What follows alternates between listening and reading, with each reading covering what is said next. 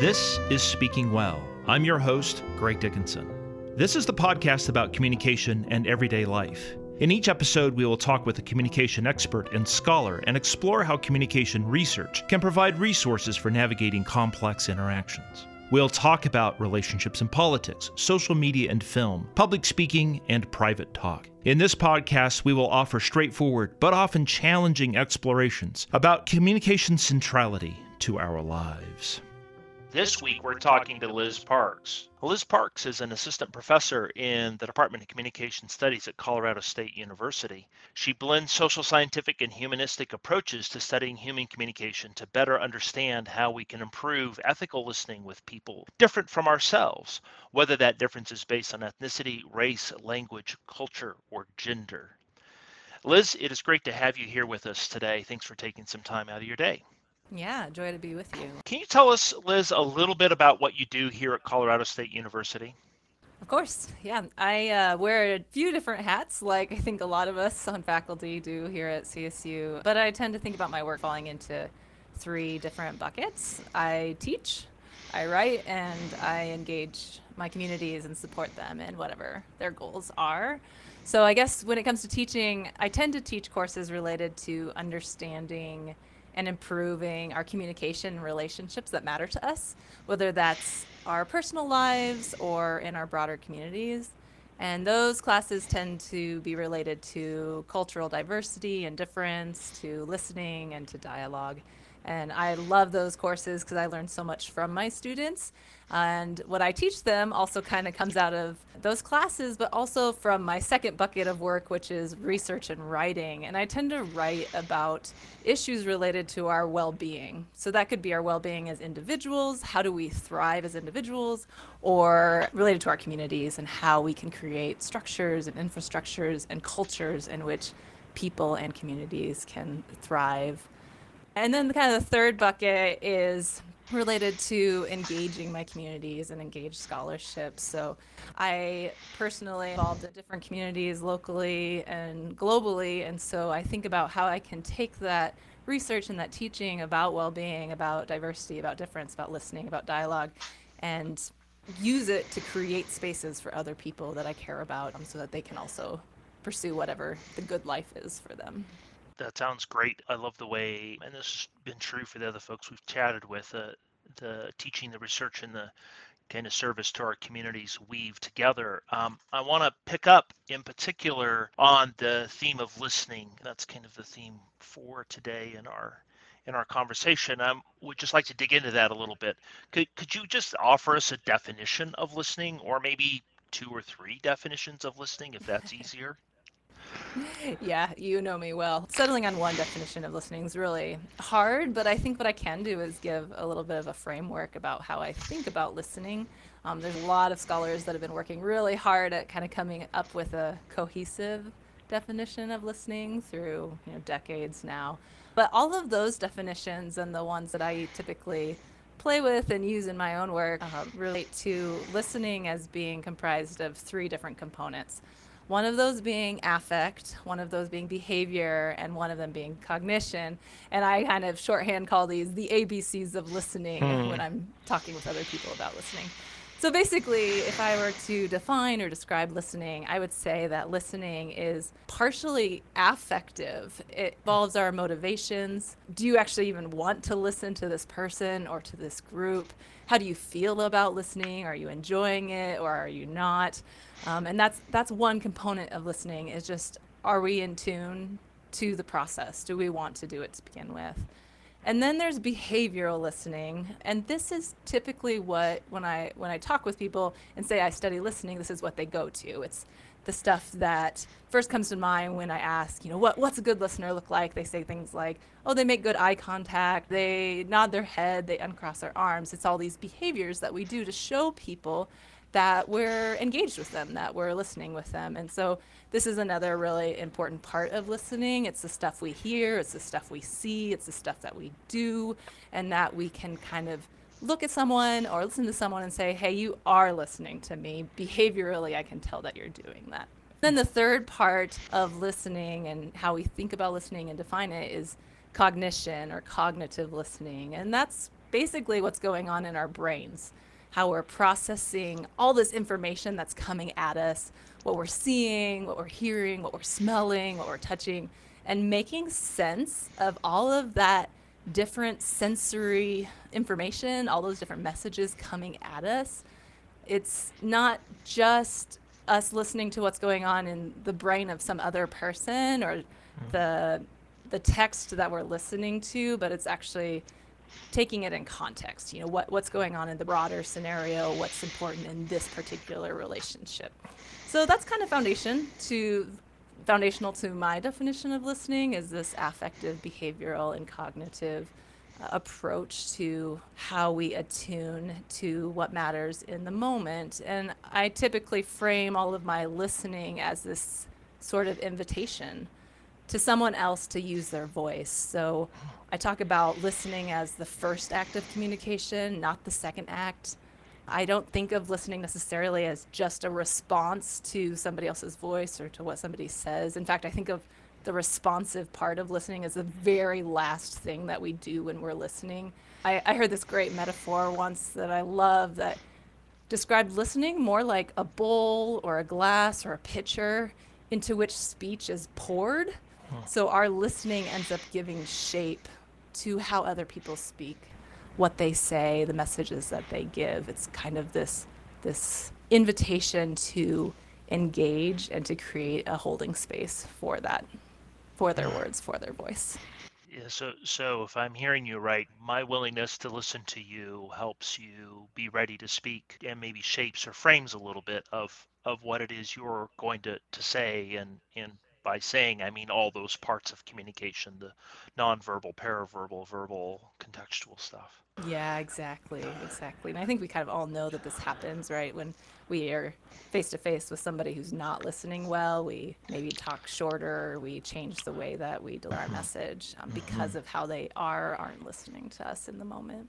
If I take that kind of bowl or vessel seriously, there are different bowls and different vessels. And so I am going to make an assumption that what constitutes good listening, responsive listening, varies from person to person. That may be different. I'm guessing, I'm curious what you have to say about this because of my individual or your individual characteristics, but also on kind of cultural variables as a coming out of the identities that I carry with me. Can you talk a little bit about what constitute differences in good listening?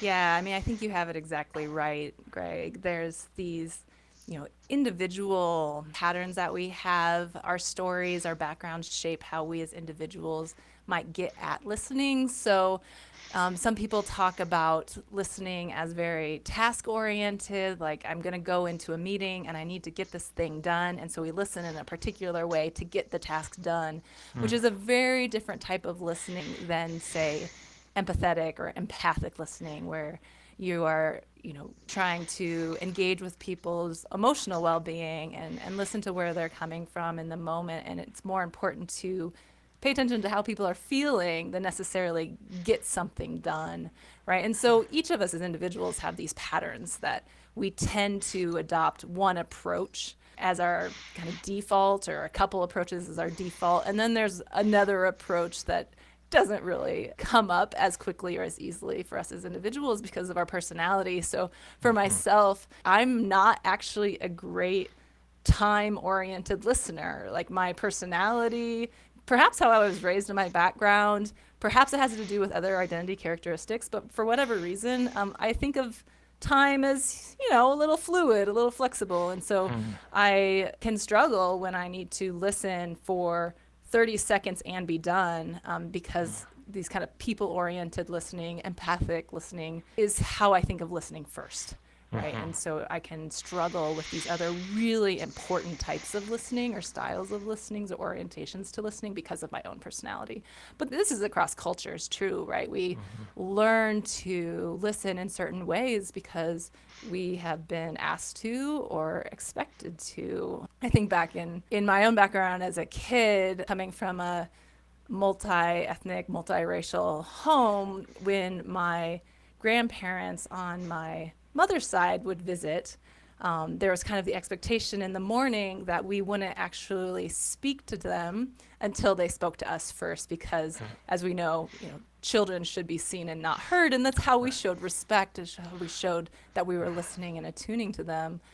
But on the flip side, when my dad's side of the family came to visit and I wanted to show respect to those elders, I needed to be the very first person to go up and show them respect, to say good morning. And so it wasn't children should be seen and not heard, but rather you do the groundwork, you do the effort to show that you're being attentive to their needs. In both cases, it was listening with respect, but culturally it showed up in practice very, very differently as far as what was expected in the moment. Those are great examples of really different approaches. Liz, as I think about my own listening practices, I often think about how listening well can be good for the person I'm listening to, for my interlocutor. But I suspect that it's good for me, too, to slow down and really pay attention to the person I'm speaking with. Can you talk about the impact of ethical listening both on the listener and on the person who I'm listening to? Yeah, of course. It's such a good point that it is changing us, that the listening practice and process itself is impacting who we are and impacting the people around us. And I guess one of the things I would say first is that I don't think that listening is all good. Like any kind of communication, it can actually be used for good or bad depending on how it's used. So it's not really so much a question of ethical listening being all about listening more, but actually learning when and how to listen better for our goals and for our ends, for ourselves and for the people around us. And I think what I have consistently heard from the people I've talked to, the different communities and cultures that I've talked to about how to be good listeners, how to be ethical listeners, it constantly goes back to this posture of being humble and to being vulnerable and to actively opening ourselves up to this continuous practice of learning. Everybody seems to say, I feel listened to when somebody shows that they're trying to understand. In fact, when they get there and they're like, I fully understand, in some ways we kind of shut the listening process down because we already got what we needed. We are already reached our goal. But when we continue to adopt this position of not knowing, of humility, of especially when we're in positions where people are looking to us to know, to be able to kind of flip the script and say, help me understand. Help me understand what you're going through. Help me understand who I am in this moment and what I can't see about myself. This impacts the conversation, it impacts the relationship, but also changes who each of us are in that moment and in that conversation. And cognitive science is actually really clear about this, that when we as listeners really pay attention cognitively, behaviorally, affectively, the whole listening process, when we're really paying attention to the people that are talking to us and sharing their stories, our brain patterns shift, our perceptions shift. We actually literally cognitively change. And that helps us become better listeners, and I think it has the potential to help us become better people when we listen in the right way and listen to more diverse stories, listen to more diverse people, diverse languages, diverse standpoint. Literally changes our brains and expands how we see the world and how we see ourselves. And for me, I think that gets at the heart of your question. I think it's just incredible that we as listeners, when we give other people the space to use their voice, to share their voice, we're also inviting that voice into ourselves to change us. And together we can create these spaces of belonging and well-being that we so badly need right now. Heading back to one of the first conversations we had in this series, Speaking Well, communication and support, and that sense of the ways in which communication, and in particular, the practice of listening, can help us feel as though we're beside somebody or with them, or we've created some sort of commonality together. And it's a really moving thing to think about. As we move, Liz, into this holiday season, for those of us at the university, it means a little more time away from the university. For the rest of us, it may mean more time in our various units that we call home, or under COVID conditions, who knows what it means. Listening well and carefully seems particularly important and particularly challenging over the course of my life. Some of those moments of trying to be really present with others that have been hardest have been those moments at home. Can you give us one or two practices that can help us improve our listening over the coming days? Yeah, I think you're so right. There's something unique that happens, especially over the holidays, but in our home spaces, in our private lives, especially when we're tired, coming off of a long semester or what has been just an interminably long year, that it becomes important to remember that I think a lot of our holidays, no matter which holidays you celebrate, are times of celebration, but are also times of remembrance. And whenever we enter these times of remembrance, we bear witness to our own stories and to the stories of others, and we are complex. We have a lot of different feelings going on. I think we can simultaneously hold spaces of celebration with times of grief that we're navigating. And so one of the first things I guess I would say in order to improve our listening in the holidays, I don't think it can be overstated to really ground ourselves in compassion. Not just pretend that we're listening in the moment, not even demand that others speak so that we can be listeners,